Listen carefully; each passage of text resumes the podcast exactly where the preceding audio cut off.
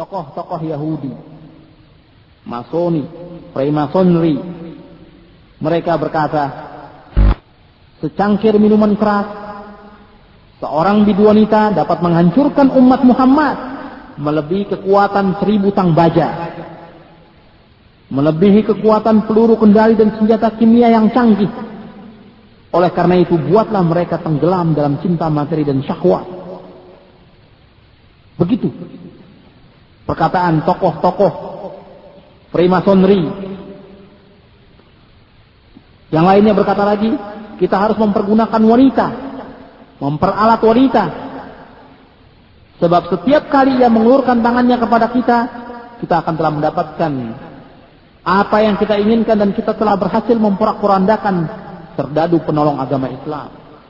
Begitu jahatnya Yahudi dan Nasara berusaha untuk menghancurkan Islam. Maka kita lihat di mana-mana sekarang.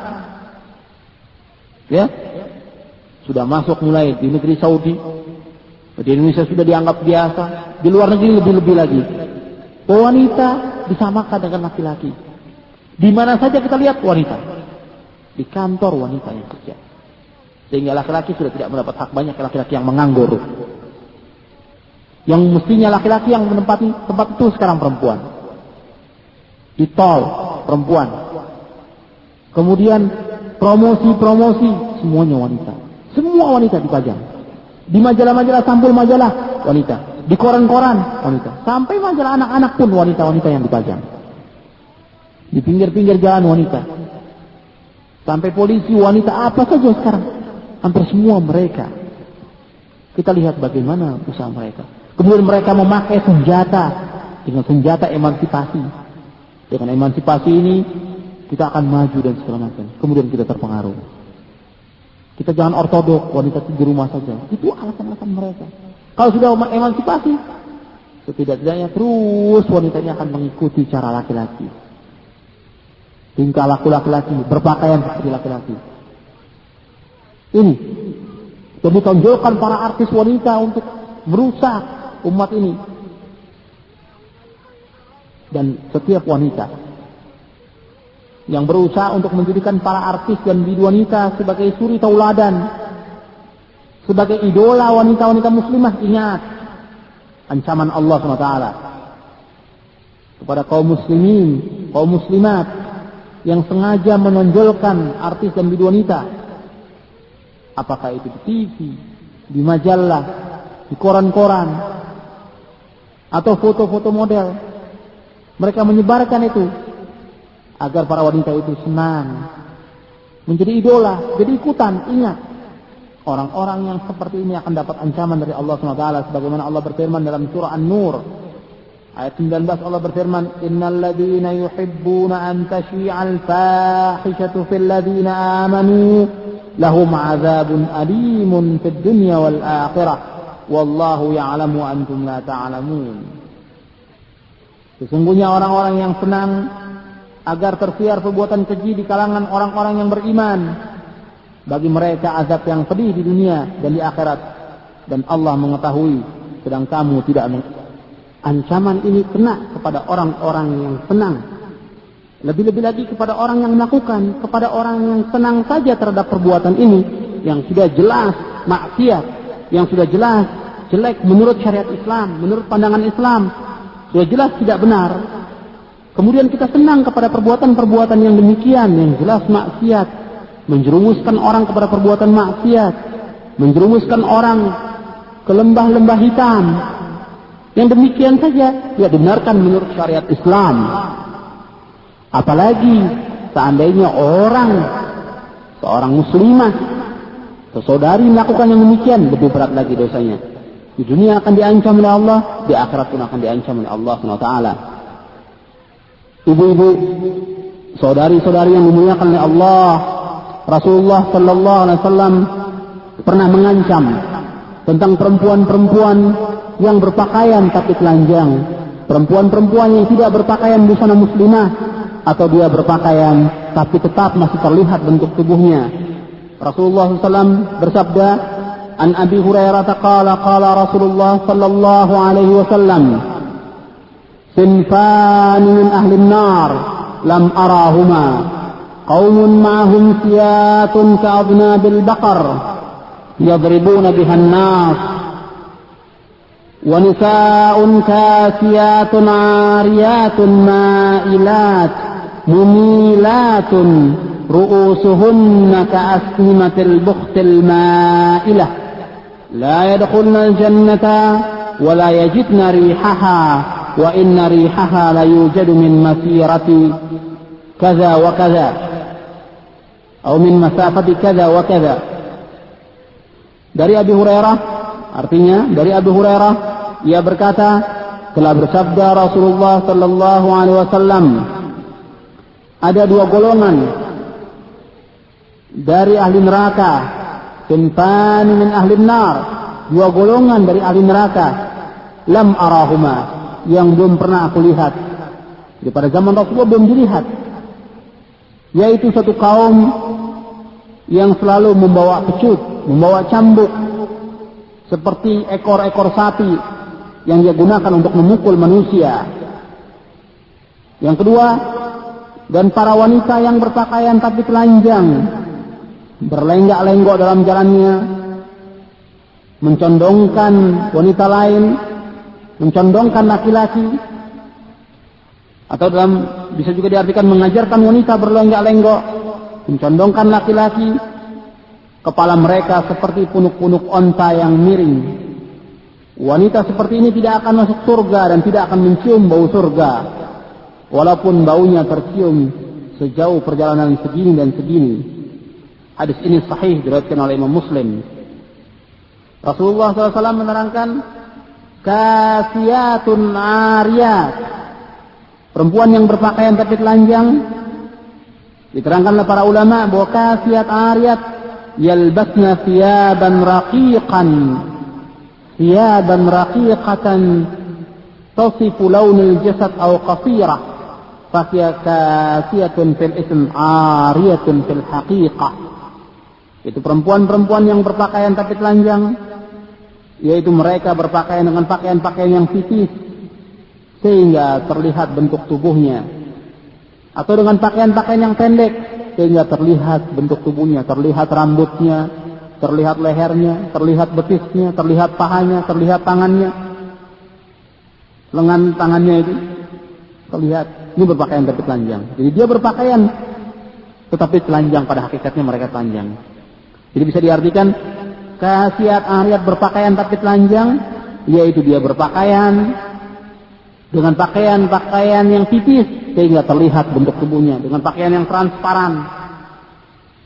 Yang kedua, berpakaian tapi telanjang dia berpakaian dengan pakaian-pakaian yang pendek, pakaian mini. Terlihat rambutnya, terlihat lututnya, terlihat betisnya. Atau yang ketiga dia berpakaian dengan pakaian-pakaian yang ketat sehingga terlihat bentuk tubuhnya. Ini yang dikatakan kasiyatun ariyat. Kemudian ma'ilat, perempuan-perempuan ini ma'ilat.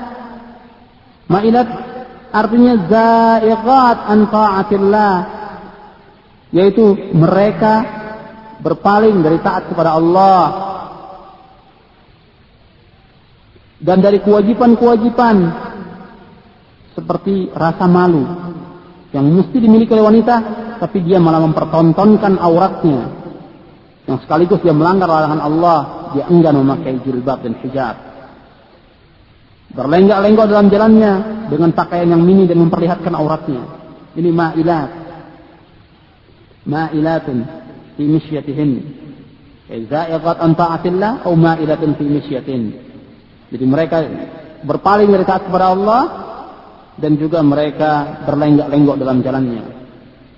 Kemudian dikatakan lagi dalam hadis ini mumilat ay ghairahunna fayu'allimnahunna tabarruj wa sufur bi wasail muta'addidah mumilat qulubir rijal bi fi'lihin. Dikatakan mumilat di sini artinya memalingkan wanita lain dengan mengajarkan kepada mereka bersolek berdandan secara seronok ala jahiliyah dan tidak menutup aurat dengan berbagai macam cara Si perempuan ini juga memalingkan hati kaum laki-laki dengan rayuan manis yang beracun iblis. Ini yang dikatakan memilah. Mereka mencondongkan dengan pakaian-pakaian yang terbuka auratnya sehingga wanita lain akan ikut. Mereka berarti mengajarkan kepada wanita lain untuk bersolek. Kemudian mencondongkan laki-laki, mumilat. Dan kepala mereka seperti punuk onta. Ru'usuhunna ka'asimatil bukhat. Ayya'amalna syu'urahunna bilaffiha wa taqwiriha ila a'la ka'asimatil ibil ma'ilah. Jadi menyanggulkan rambutnya ke atas. Bahkan kadang-kadang dengan rambut sambungan. Rambut palsu. Yang seperti punuk onta yang miring. Ya, dua golongan yang akan diancam oleh Allah neraka. Finar. Ya Rasulullah katakan bahwa dua golongan ini pasti masuk neraka. Yang Rasul belum pernah lihat. Ya pada zaman Rasul tidak ada perempuan-perempuan yang seperti ini. Yang terbuka auratnya. Jadi berpakaian tapi telanjang tidak ada zaman Rasulullah SAW. Lam. Mereka adalah yang pertama ada para ulama mengatakan orang-orang yang selalu membawa pecut yang dia pecutkan kepada manusia dikinayahkan kepada penguasa-penguasa yang zalim. Yang kedua, tentang perempuan-perempuan yang berpakaian yang diancam oleh Allah SWT, diancam oleh Rasulullah SAW masuk neraka. Itu yang berpakaian tapi telanjang, yang berjalan berlenggak-lenggok, mencondongkan wanita lain. Kemudian kepala mereka seperti penuh onta. Tentang kepala mereka seperti penuh onta, yaitu tentang masalah menyambung rambut, menyanggur rambut. Kalau rambutnya sendiri itu tidak jadi masalah. Tetapi itu pun tidak terlalu tinggi. Tapi kalau dia menyambung rambut dengan memakai konde atau menyambung rambut yang lainnya, rambut palsu dalam Islam diharamkan yang demikian ini. Dan banyak dilakukan oleh para ibu-ibu di saat hadir dalam pesta pernikahan atau ada acara-acara tertentu mereka pakai itu rambut-rambut palsu. Dalam Islam diharamkan yang seperti ini. Terus perempuan dengan rambutnya yang asli itu dia tutup bukan dipajang. Jadi tidak boleh dia memajang rambutnya kepada laki-laki lain kecuali kepada suaminya sendiri. Tidak boleh. Dibuka rambutnya dengan tidak ditutup. Nah ini yang demikian tidak akan masuk surga. Perempuan-perempuan yang seperti ini Rasulullah sudah nyatakan tidak akan masuk surga. Dan tidak akan mencium baunya padahal Baunya surga tercium sejauh perjalanan yang segini. Bayangkan, ibu-ibu dan saudara-saudara yang dimuliakan Allah. Setiap kita ingin masuk surga. Setiap muslim dan muslimah ingin bahagia. Ingin masuk surga. Hatta orang yang jahat pun ingin dia berusaha anaknya menjadi baik. Nah kita, kehidupan kita terbatas. Setelah ini, kita mengalami kesenangan yang sementara, kemudian kita meninggal dunia dan akan ditanyakan oleh Allah. Kalau sampai masalah ini kita lalaikan, kalau ibu-ibu dan saudara-saudara lalaikan dan akhwat-akhwat lalaikan masalah ini, ingat bahwa masalah ini bukan masalah kecil, masalah besar yang harus kita perhatikan dan tanggung jawab setiap muslimah tentang masalah ini. Kemudian juga tanggung jawab sebagai orang tua untuk memperhatikan anak-anaknya, memperhatikan istrinya agar istrinya dapat melaksanakan taat kepada Allah SWT. Jadi masalah wanita yang tidak memakai busana muslimah ancamannya keras dari Rasulullah SAW. Bukan dari saya ancaman ini, saudara-saudari. Rasulullah SAW as-sadiqul masduq. Beliau berkata bukan dari hawa nafsu. Allah berfirman dalam surah An-Najm, "Wa ma yantiqu 'anil hawa in huwa illa wahyu yuha." Dan beliau tidak berkata dari hawa nafsunya, melainkan wahyu yang diwahyukan oleh Allah kepadanya. Kalau Rasulullah kadang sudah katakan bahwasanya dua golongan masuk neraka jelas akan terjadi yang demikian itu. Tinggal kita. Kalau seandainya para ibu-ibu, saudari-saudari dan akhwat memperhatikan masalah ini dan kemudian tak kepada Allah, insya Allah tabiha wa ni'mah akan mendapatkan kebahagiaan dari Allah di dunia di akhirat. Rasulullah Sallallahu Alaihi Wasallam banyak sekali mengingatkan tentang masalah ini. Yaitu perempuan-perempuan ini. Karena dengan perempuan yang telanjang, yang pakaiannya seronok, yang pakaiannya terlihat bentuk tubuhnya, yang tipis, yang transparan, biasa akan mengganggu laki-laki. Kita lihat di Indonesia banyak sekali yang seperti itu. Di mana-mana kita lihat yang begitu. Dan perempuan-perempuan yang seperti ini sudah banyak menimbulkan korban, bukan hanya satu korban. Kalau dia ke pasar, dia melewati laki-laki, berapa banyak laki-laki yang jadi korban? Dengan dia memandang berdosa. Kemudian dia menggoda berdosa. Dia menyol, menyolek si perempuan berdosa.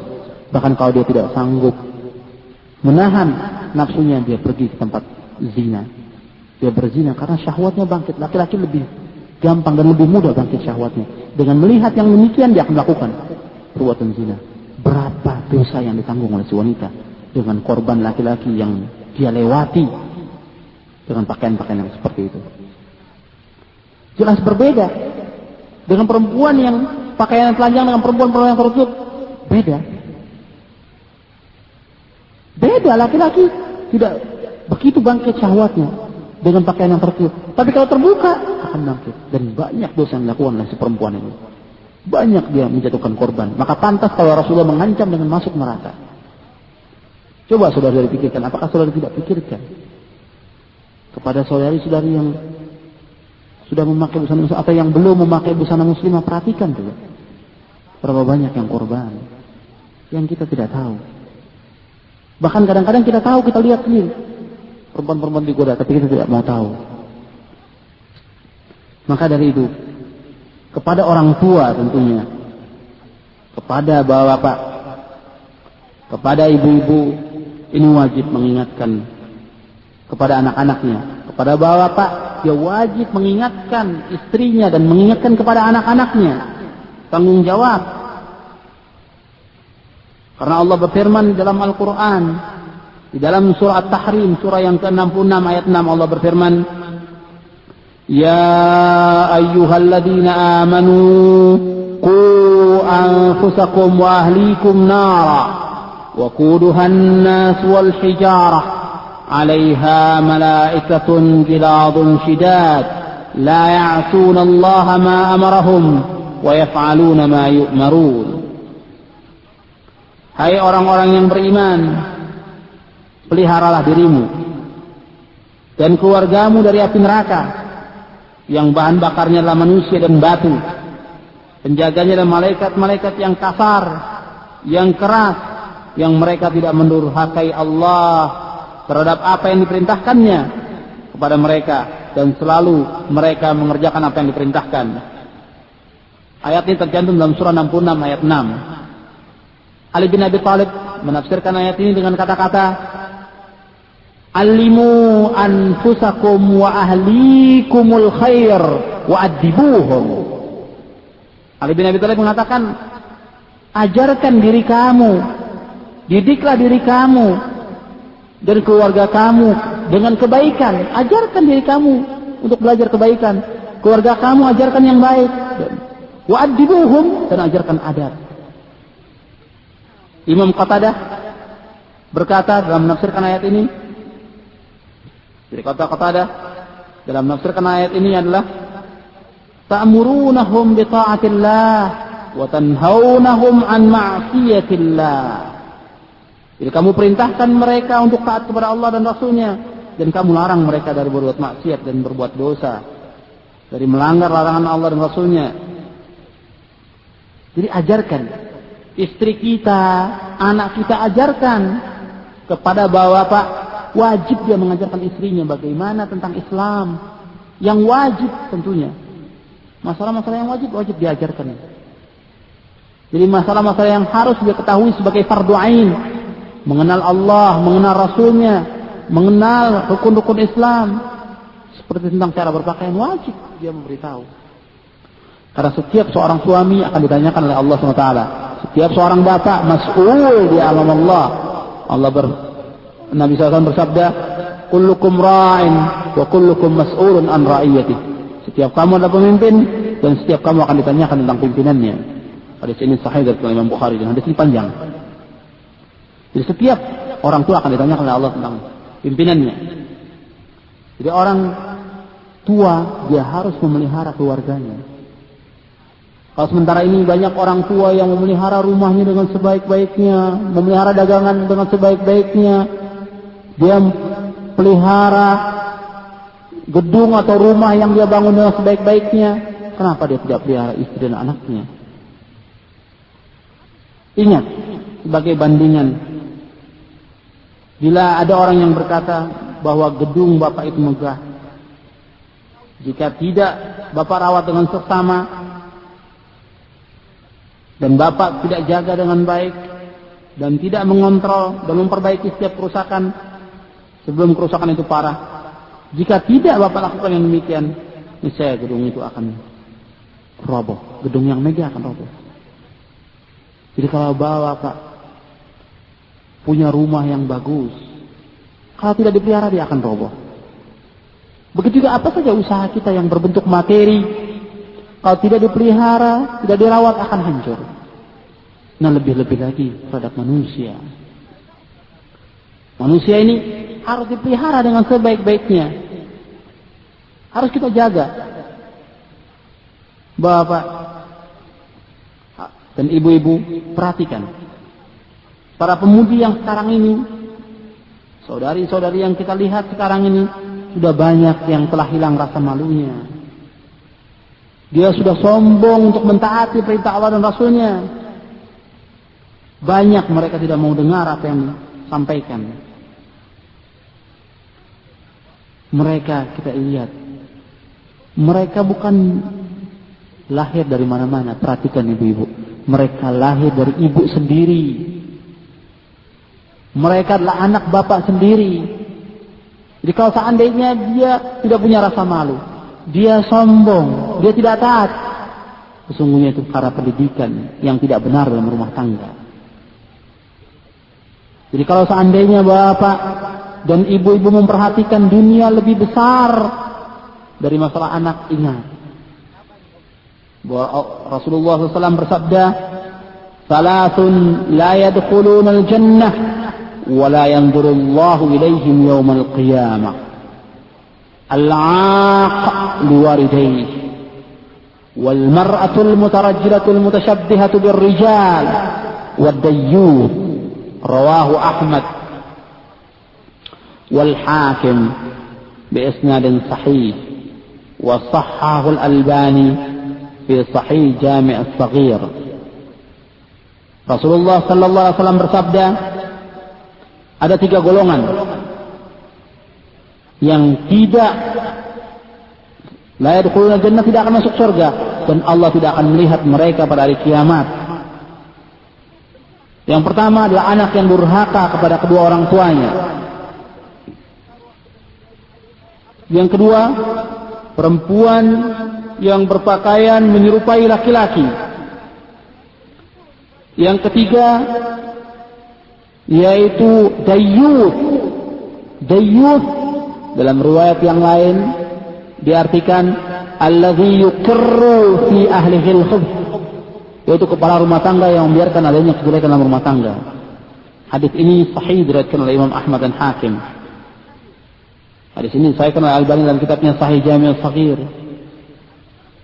Jadi tiga golongan yang tidak akan masuk surga dan Allah tidak akan melihat mereka pada hari kiamat. Di tiga golongan ini, yang pertama anak yang durhaka kepada kedua orang tuanya. Yang kedua, perempuan yang berpakaian menyerupai laki-laki. Yang ketiga adalah dayut. Dayus ini kepala rumah tangga yang membiarkan adanya kejelekan dalam rumah tangga. Jadi yang pertama anak yang durhaka. Anak yang durhaka dalam hadis diancam oleh Allah. Dan Allah akan azab di dunia dan di akhirat. Jadi anak yang durhaka ini banyak ayat yang menyuruh untuk berbuat baik kepada orang tua. Dan tidak boleh berlaku kasar kepada orang tua. Hatta berkata ah saja kepada orang tua tidak boleh. Dia harus tunduk dan hormat kepada orang tuanya. Kami dalam Al-Quran, setelah Allah menyebutkan kewajiban kepada Allah beribadah kepada Allah kepada orang tua. Jadi kepada Allah sudah termasuk Rasul. Pada Allah kepada Rasul, kemudian kepada orang tua. Jadi begitu tingginya derajat orang tua. Kalau si anak durhaka, dia tidak berterima kasih kepada orang tuanya, maka dia tidak akan masuk surga. Begitu juga perempuan yang berpakaian seperti laki-laki seperti yang kita lihat sekarang ini. Dengan pakaian-pakaian yang ketat, pakai celana pendek perempuan, pakai celana panjang bucin yang ketat, menyerupai laki-laki. Pakai kaos, singlet, pakai kaos oblong, terlihat bentuk tubuhnya. Nah, perempuan yang seperti ini menyerupai laki-laki diancam oleh Allah SWT. Kemudian yang ketiga adalah dayuh. Dayuh ini kepala rumah tangga yang membiarkan adanya kejelekan dalam rumah tangga. Dayuh. Jadi istrinya tidak pakai jilbab, istrinya tidak pakai busana muslimah dibiarkan saja. Ini dayuh yang seperti ini. Dianggap biasa saja itu bukan dosa. Padahal dia yang akan ditanya nanti kelak pada hari kiamat. Pertama si suami dulu, kemudian baru si istri. Kalau dengan alasan sudah saya suruh berkali-kali tidak mau, tidak ada alasan. Seorang istri, seorang ibu rumah tangga wajib dia taat kepada suaminya. Tidak boleh dia mengingkari suaminya. Kalau suaminya menyuruh yang baik, wajib dia taat. Tidak boleh seorang istri atau seorang ibu yang diingatkan oleh suaminya dia menolak atau membantah. Dalam Islam diharamkan yang seperti ini. Sampai masalah bercampur saja tidak boleh seorang istri seorang ibu menolak kemauan suaminya. Dia wajib taati. Selama dalam keadaan tidak haid. Selama bukan dalam keadaan nifas. Suaminya ingin bercampur dia wajib ikuti wajib taati Jelas dalam ayat. Seandainya eh, jelas dalam hadis disebutkan. Kalau seandainya sampai dia menolak malaikat akan laknat dia. Itu masalah bercampur. Kemudian masalah yang lain yang ma'ruf seperti pakai jilbab, menyuruh sholat yang lain. Wajib seorang perempuan taat pada suaminya kalau suaminya menyuruh yang baik. Tapi kalau seandainya suaminya menyuruh yang mungkar tidak boleh dia taat. Nah sekarang kepala rumah tangga yang mau menyuruh yang baik sedikit sekali. Kebanyakan dari kepala kepala rumah tangga ini dari bapak-bapak banyak yang ingin mau senang saja dia. Tamat tuh bersenang-senang dengan istrinya, tidak mau mengingatkan istrinya dengan perbuatan yang baik. Ya cuma bersenang-senang saja dengan istrinya. Dia pulang ke rumahnya, ya cuma ngobrol-ngobrol masalah perdagangan, kemudian setelah itu dia bersenang-senang dengan istrinya. Besok begitu lagi. Tidak diingatkan perbuatan-perbuatan yang baik. Seperti masalah ini. Setiap hari dia Bergaul dengan istrinya setiap hari. Istrinya melanggar dibiarkan. Ini suami yang begini dayus. Dia wajib menasihati. Kalau seandainya istrinya jauh dari dia, dia wajib mengingatkan istrinya. Tidak boleh dia membiarkan. Sebab dia tanggung jawab di hadapan Allah tentang masalah yang seperti ini. Kemudian juga kalau istrinya ngobrol dengan laki-laki lain dengan bebas dalam Islam dijaga hijab dengan pakaian yang terbuka. Ingat, kita harus jaga istri kita. Sampai kata saat kalau seandainya aku lihat istriku ada dengan laki-laki, berjalan dengan laki-laki, aku akan bunuh mereka.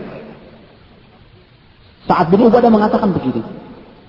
Begitu girahnya, begitu rasa cemburunya dia. Sampai kata Nabi SAW, Allah lebih cemburu daripada saat. Yaitu Allah kalau seandainya ada manusia yang melanggar berbuat fahisyah, berbuat mungkarat, Allah lebih cemburu lagi. Yaitu Allah tidak senang pada perbuatan itu dan Allah akan azab orang itu. Jadi sekarang rasa girah, rasa cemburu sudah tidak ada. Dibiarkan istri-istri itu ngobrol dengan laki-laki lain, dibiarkan terbuka, dipajang kehormatannya, perhiasannya kepada laki-laki lain. Tidak ada rasa girah. Bapak yang dimuliakan oleh Allah, perhatikan ini. Ayat dan hadis Nabi ini. Ingatkan istri kita agar dia memakai busana muslimah. Ingatkan anak perempuan kita agar dia memakai busana muslimah. Ingatkan masalah sholat, ingatkan masalah jilbab, ingatkan masalah berbuat baik, ingatkan masalah yang lain. Ingatkan mereka. Ingatkan pula jangan mereka itu sibuk dengan baca majalah-majalah yang tidak bermanfaat. Majalah-majalah yang banyak merusak memajang wanita-wanita foto-foto model. Sudah tinggalkan biasakan mereka membaca Al-Quran agar mereka akrab dengan kitab suci. Baca buku-buku yang bermanfaat agar mereka dapat mengetahui tentang Islam ini dengan secara benar. Karena sedikit sekali dari para ibu-ibu dan saudari-saudari yang mengetahui tentang Islam sedikit sekali. Maka bapak yang sudah sering keluar, sering mengaji, sering membaca buku, sering datang ke majlis taklim, wajib mengingatkan istrinya jadi ingat yang seperti itu. Dan orang-orang yang melakukan demikian, yaitu ibu-ibu, saudari-saudari, akhwat-akhwat yang berbusana muslimah, kemudian dia teguh istiqomah berpegang dengan pakaian yang rapi di mana saja dia berada. Jadi bukan sekedar peraturan, dia lihat dia berada di Saudi, dia pakaian yang rapi. Dia berada di Indonesia, dia berpakaian yang rapi. Dia berada di negeri kafir, dia berpakaian yang rapi. Dengan berbusana muslimah. Dia tutup auratnya di mana saja dia berada. Dia harus berpegang itu. Nah orang-orang yang seperti ini yang istiqamah tetap tidak berubah di mana saja berada dia tetap.